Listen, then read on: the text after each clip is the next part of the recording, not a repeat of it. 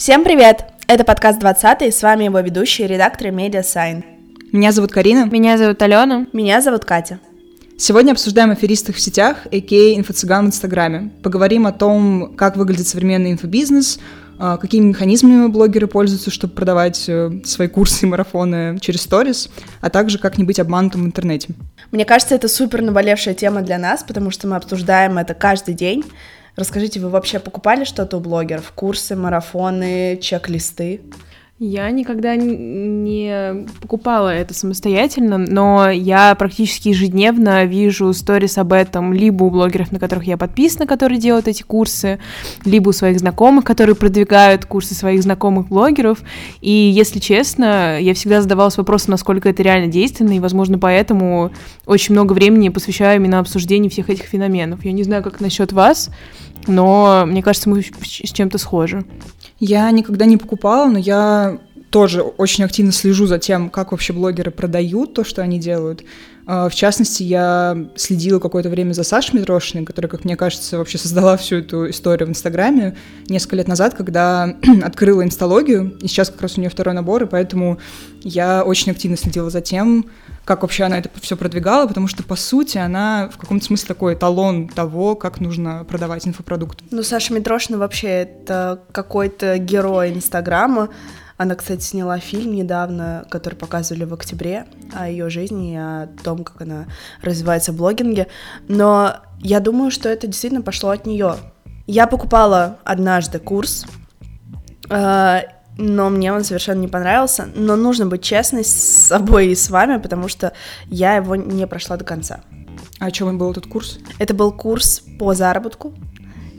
Вау! И это было на самом деле не очень классной историей.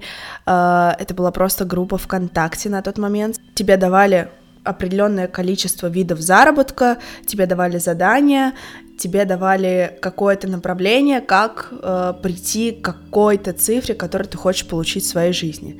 Ну и, конечно, там были менторы, вот эти э, кураторы и все остальные люди. Э, я этим не пользовалась, посмотрела несколько видео, которые там были, они были на час или на два, поняла, что это совершенно базовая информация, которую я и так знаю, и поэтому закрыла. Но стоит сказать, что на тот момент он стоил всего девятьсот девяносто рублей, поэтому мне было не так жалко этих денег. Сейчас курсы стоят на порядок выше. Вообще, мне кажется, забавным, что большинство курсов в Инстаграме как-то связаны с деньгами. Либо настрой свой разум, чтобы зарабатывать деньги, либо настрой свой кошелек, свои инвестиции, чтобы зарабатывать деньги. И под любым соусом люди все-таки продают то, как заработать и красиво жить. Мне кажется, что популярность всех этих денежных воронок и курсов по зарабатыванию денег связана как раз с тем, что сейчас у многих, наверное, даже наших ровесников и людей примерно нашего возраста есть желание очень много зарабатывать, при этом не прикладывая к этому особо больших усилий. И им кажется, что если вот они научатся манифестировать все свое богатство в космос, то кто-то их там вселенная услышит, и они обязательно начнут зарабатывать сотни тысяч рублей в день, снимать квартиры на Патриарших прудах, там, двести квадратных метров, и жизнь просто заиграет новыми красками. И, в принципе, наверное, поэтому эта популярность с этим, наверное, связана. Мне кажется, что вот эта история с тем, что сейчас все резко захотели быстрого заработка, она не является признаком нашего поколения, потому что люди всегда хотели быстрых и простых денег. Потом, когда случилась история с нашими родителями, девяностые, просто не было других вариантов, и они нам начали транслировать идею о том, что нужно работать двадцать четыре на семь, очень много, долго, сложно, и буквально умирать на своей работе, и тогда у тебя что-то в жизни получится.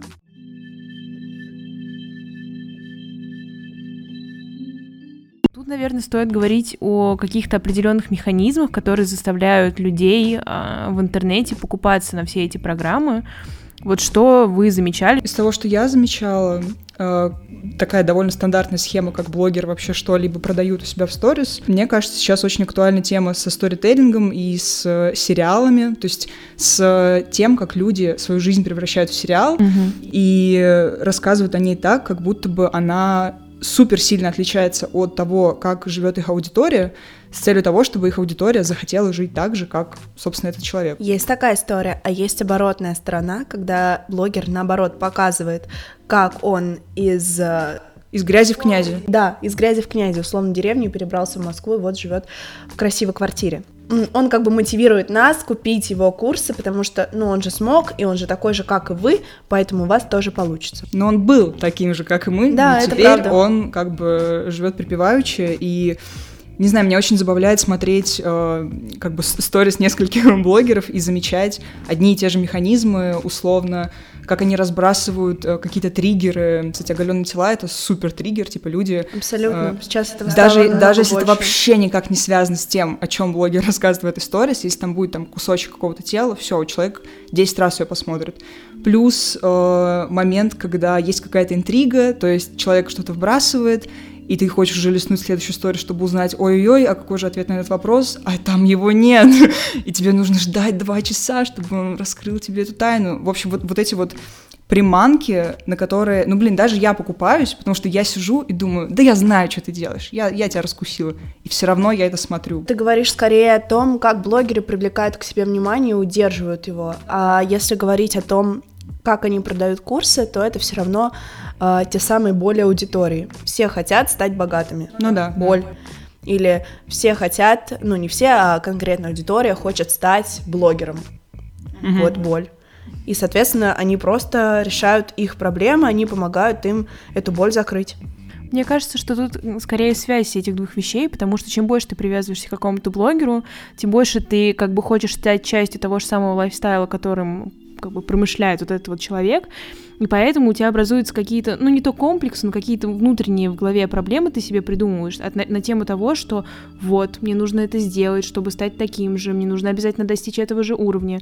И мне кажется, что если даже говорить о триггерах, то очень часто про- проявляется вот эта вот история, когда люди снимают сторис с словами о том, что вот, год назад я делал то-то, то-то, еле-еле сводил концы с концами, а вот сейчас у меня вообще весь мир перед ногами. И, естественно, когда ты сам хочешь оказаться на этом месте, ты готов делать все, что угодно, и учитывая, что там эти курсы, как правило, стоят не так дорого, если ты там видишь, что какая-то чушь стоит, ну не чушь, курс, стоит там девятьсот рублей, ты думаешь, блин, ну девятьсот рублей, но потом я буду зарабатывать, типа, миллионы. И, естественно, это как-то давит, наверное, на подсознание.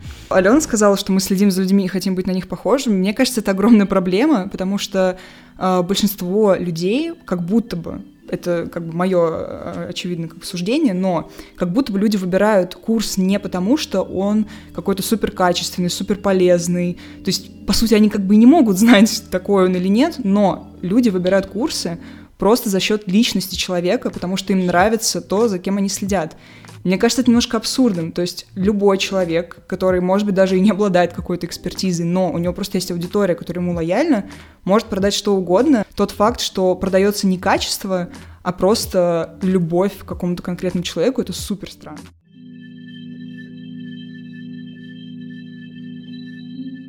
Если человек, который вам очень нравится, например, Гарри Стайлз, выпустит курс, Я лежу в который не Гарри связан Стайлза, да. э, с музыкой, а просто какая-то левая чушь, в которой он не является экспертом. Вы же его купите? Хочется верить, что нет, что я более осознанная. Да, да. Смотря, что бы это было. Если бы там под его брендом, условно, какие-то другие люди, у которых реально есть экспертиза, мне бы рассказывали про условное глобальное потепление, я бы сказала, о, клево. И я буду верить в то, что он очень ответственно к этому подойдет, он позовет людей, которые реально в этом разбираются, какие-то доктора наук, т.д. и т.п. И если это будет именно выглядеть вот так, я, наверное, заплачу за это деньги. Но это если просто будет сидеть он и мне там на ушко шептать про то, что вот, а, бронниковый эффект, это плохо, я бы, ну, мне было бы, конечно, приятно, я бы, конечно, очень впечатлилась от того, что мне шепчет что-то на ушко, но я бы, наверное, за это деньги не заплатила. То есть все-таки для вас экспертиза является решающим фактором в том, купите вы курс или нет? Тогда возникает вопрос. Мы много говорили и много говорим о курсах от блогеров про Инстаграм.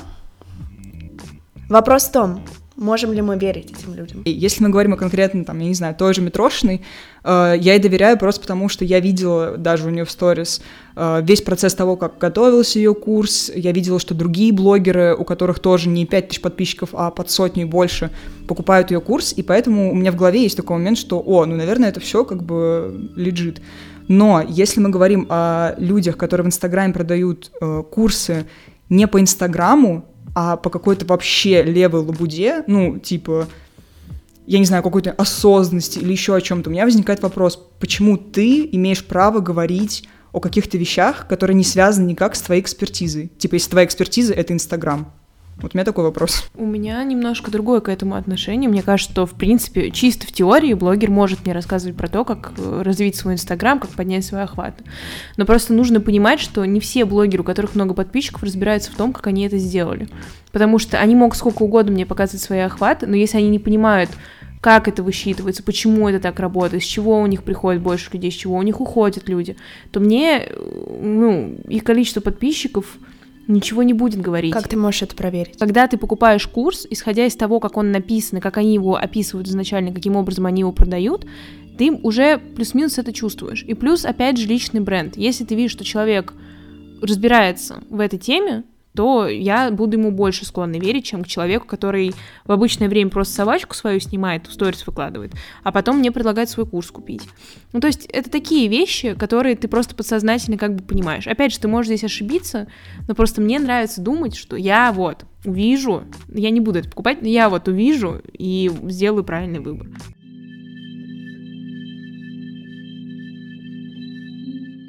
Я хотела добавить насчет того, что меня смущает во всех этих штуках.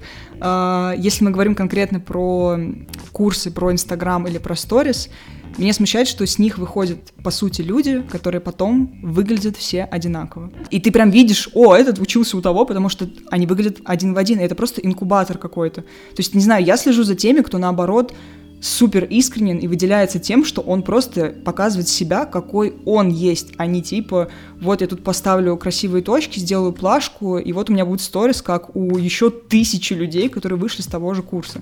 Вот это меня ужасно смущает. Сторис — это э, тоже продукт, это контент, это Это возможность поиграть со шрифтами, цветами, форматами и стилем. И просто повторяя то, что уже сделал человек, просто повторяя, зная, что еще десятки таких же людей сделают то же самое.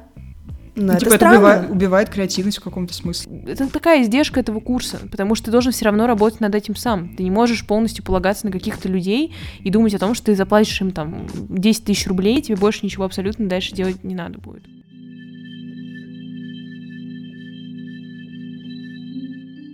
Как вам кажется вообще, насколько это все долговечно? То есть э, это все как будто бы мыльный пузырь немного, нет? Как начался, так и закончится. Я уверена, что через пару лет этот поток немножко прекратится, и это все перейдет в другой формат. Мне кажется, это просто трансформируется в какой-то другой субпродукт. Суть будет та же самая, выглядит это будет немножко иначе. Они сделают какие-нибудь приложения, подкасты, аудиоуроки, еще что-то. И... Переход Телеграма, вот что будет. А, угу, ну, факт, да. Следующие пару лет точно будет бум в Телеграмах. И я вижу, как каждый день создается все больше и больше телеграммов у блогеров. Опять же, все блогеры, которых, за которыми я слежу, делают такую штуку. Они ведут свою жизнь в сторис в инсте, но потом какую-то суперпикантную информацию они закидывают в телегу и пишут: ребят, ну здесь не хочу говорить, но в телеге вот рассказала. Просто... Это выглядит так нелепо, когда ты видишь это у десяти людей и такое: да мы уже все поняли, что в Телеграме все свои, друзья. У вас открытые каналы, не нужно делать вид, что это какой-то... семейное комьюнити, где вы просто секретики друг другу рассказываете. Это точно такая же платформа, где вы говорите только то, что хотите сказать.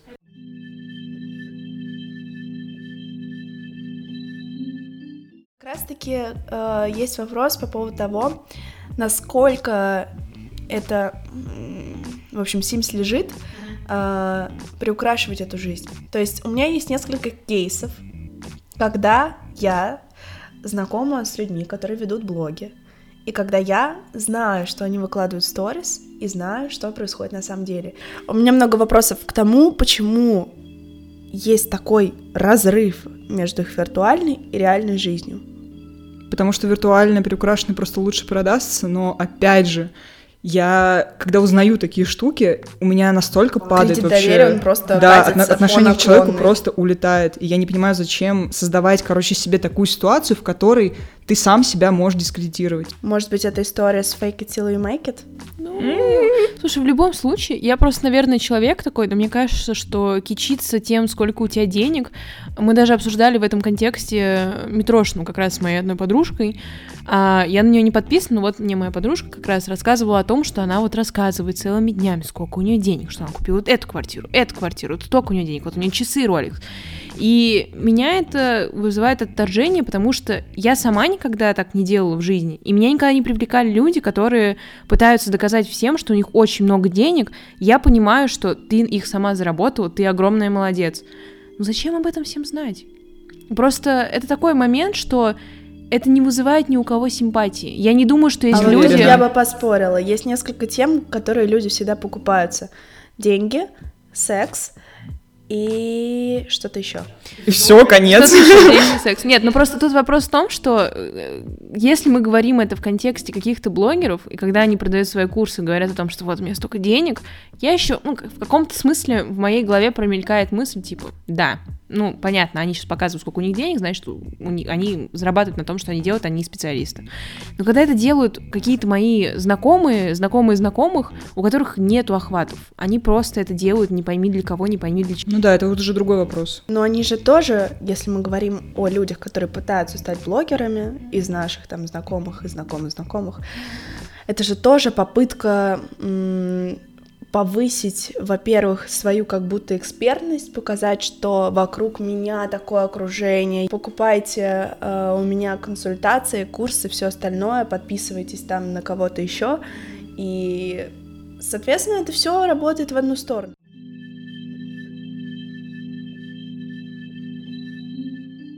Давайте вообще как-то попробуем выделить, может, какие-то критерии того, чему стоит доверять и чему нет.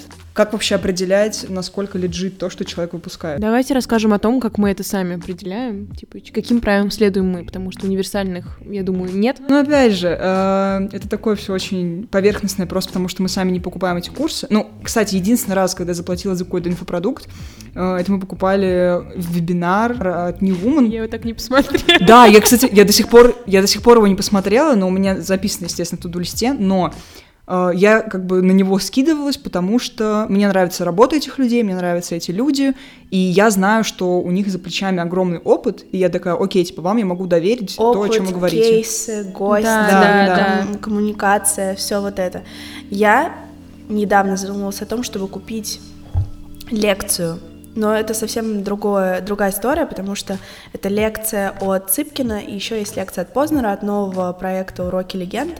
Но меня всегда смущает цена. Тут она была не такая высокая, всего шесть тысяч рублей за, ну, если так подумать, за лекцию от Познера, за курс даже. Ну да, да, это немного. То это вообще, ну, как бы суперок. Но я задумалась. Но опять же, понимаешь, ты задумалась, потому что, во-первых, ты увидела рекомендацию человека, которому ты доверяешь. Это было после. А, окей. Во-вторых, или, во-первых, ты увидела, как бы, кто ведет эти лекции, а к нему есть кредит доверия. Это, наверное, один из главных факторов для меня сейчас, когда я покупаю какие-то инфопродукты. Я не куплю, скорее всего, курс от блогера, чек-лист — это вообще просто запретная тема. Но если я увижу, что этим занимается человек, чья деятельность не основана на Инстаграме, то есть его основная, основной профиль не является блогингом, то, скорее всего, я подумаю о том, чтобы купить. Я после этого сразу подумала про мастерскую Исаева, у которой тоже... Я хотела купить этот курс. Вот. Он мне даже не особо-то и нужен, но из-за того, что я вижу экспертность людей, я вижу работы людей, которые оттуда выпускаются, и все такое, я такая, вау. То есть они вообще не на Инстаграме, их бренд построен, а просто на том, что они знают, что они делают. Ну вот тут тебе не кажется, что просто потому, что нам... прийти немножко тема Инстаграма, что нам она неинтересна, потому у нас такое отношение ко всем этим, ну, возможно, курсам. Возможно. Но у меня ощущение, что как будто бы тому, что делать в Инстаграме, чтобы стать кем-то более-менее заметным, можно просто подписаться на кучу блогеров и смотреть за тем, как они это делают. Это, то есть, правда. Это соглашусь. Не какие-то топ-секрет механизмы, которые ты не можешь считать с действий других людей. Мне кажется, что, ну, на самом деле, про то, что ты не можешь считать действия других людей, это можно сказать абсолютно про любую сферу, потому что, в принципе, насмотренность и опыт практика других людей тебя может всему научить. Но если бы у меня была цель стать клевым инстаграмером, заработать миллион подписчиков и крутить на этом деньги, я бы, наверное, в первую очередь посмотрела на человека, который мне нравится в Инстаграме, я плюс-минус понимаю, что он адекватный, и тогда, если бы как бы звезды сошлись, пазлик вот так вот бы сложился, я бы, наверное, ну, может быть, если бы мне это было интересно, в теории я не отрицаю идею о том, чтобы я купила курс у инстаграмера. Но, опять же, это все одно и то же для всех сфер. Типа, тебе нравится человек, ты понимаешь, у него есть экспертиза, ты понимаешь, что он не пытается из ничего сделать себе деньги, и ты как бы ему веришь. Но, кстати, по поводу менторства я в первую очередь подумала о другой вещи, почему люди покупают эти курсы все еще. Хотя у нас существует Google, у нас существует Instagram, ты можешь найти все что угодно. Многие блогеры сами приводят такой аргумент, что вы можете найти эту информацию, но я за вас ее уже нашел, переработал, сэкономил ваше время, и вот даю вам такой сборник сжатой информации, который вы получите за месяц, а то и меньше. То есть, по сути, это просто экономия твоего времени. Если ты хочешь сэкономить время, покупай. Просто, опять же, это все сводится быстрым деньгам. Типа, сэкономить время — это про то, чтобы... Не, не про то, чтобы да. Да, не, не про то, чтобы качественно пробовать что-то, там, не знаю, месяцами самому, как-то экспериментировать с тем, что ты выпускаешь, и, там, с твоим контентом, а просто чтобы за месяц быстро научиться какой-то инфе и побыстрее на этом уже заработать. Ну да. Ну, блин, ну, на самом деле это такая простая вещь. Ты не хочешь тысячи часов сидеть самостоятельно, набивать себе шишки, искать какую-то информацию, которую за тебя уже кто-то нашел. Это, по-моему, простая вещь. А ну, типа, я, я бы скорее за этот вариант. На самом деле в процессе. И в да, вот, пути. Я скорее за этот просто и в этом вариант. Процессе ты понимаешь, кто ты есть. В этом процессе ты понимаешь свой стиль и то, как ты хочешь себя продавать, показывать. И как раз-таки строить свой личный бренд. Просто повторяя что-то, что уже существует, ты не приносишь ни себе пользу, ни другим людям. Просто не всем это надо. Ну, типа, не всем хочется это делать. Не всем нужен вот этот вот путь поиска дзена, единения с собой. Это вот истинный... Это просто человеческий эгоизм, и все. Это тоже нормально, да, это тоже это существует. Просто... К сожалению, такого большинство, и люди просто считают, что они дают пользу другими вещами, как раз-таки своими инфопродуктами, которые они выпускают. Мне просто грустно, что как будто бы вот эта вся индустрия, ну, превращается в один большой инкубатор, и тебе перестает быть интересно следить за этим. Ну, то есть, если я вижу десять одинаковых людей, я такая... Э, я, я просто не дам шанс одиннадцатому, потому что... Все это меня уже разочаровало. Так и есть, так было и будет всегда. С любой сферой, которая появляется, которая становится да. интересна людям и популярна, самое главное. То же самое с видео на Ютубе. Абсолютно, да, момент, я тоже об этом после подумала. Дудя все стали просто делать один и тот же формат шаблонно. И все. Это просто факт жизни. Да даже те же самые влоги, которые мы обсуждаем. О чем, что мне может рассказать девочка, которая живет точно так же, как и я? Но я все равно это смотрю. Меня все равно это интересует. Я не знаю, почему, но мне просто надо знать. Ну, короче, это просто но человеческий порог. Мне просто надо знать. Очень да, хорошая фраза. Да. фраза. Это как вот чекать профили людей, которые тебя раздражают, но все равно чекать, просто чтобы убедиться в том, что да-да-да-да-да, все по-прежнему. Человеческая природа. И сейчас ты просто обсуждаешь тех, кто свою жизнь на показ выставляет, и если у вас с друзьями есть какие-то общие чувства по отношению к конкретному человеку, вы просто это обсуждаете, и, по сути, это нормально. Успокаивайтесь.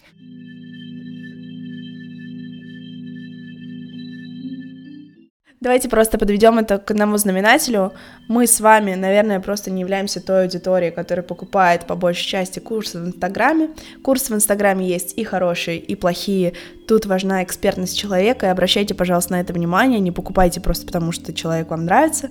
Хотя, если вы хотите поддержать его рублем, что называется, тоже, факт, да. тоже можете э, купить курс. Это все зависит от вас, от вашего бюджета, от вашей готовности тратить деньги.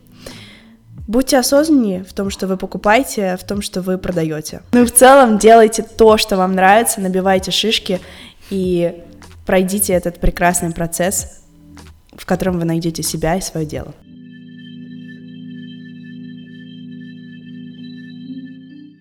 Спасибо, что слушали наш подкаст. Подписывайтесь на нас, ставьте оценки, оставляйте комментарии. Всем пока! Пока! Пока! Скоро выпустим курс.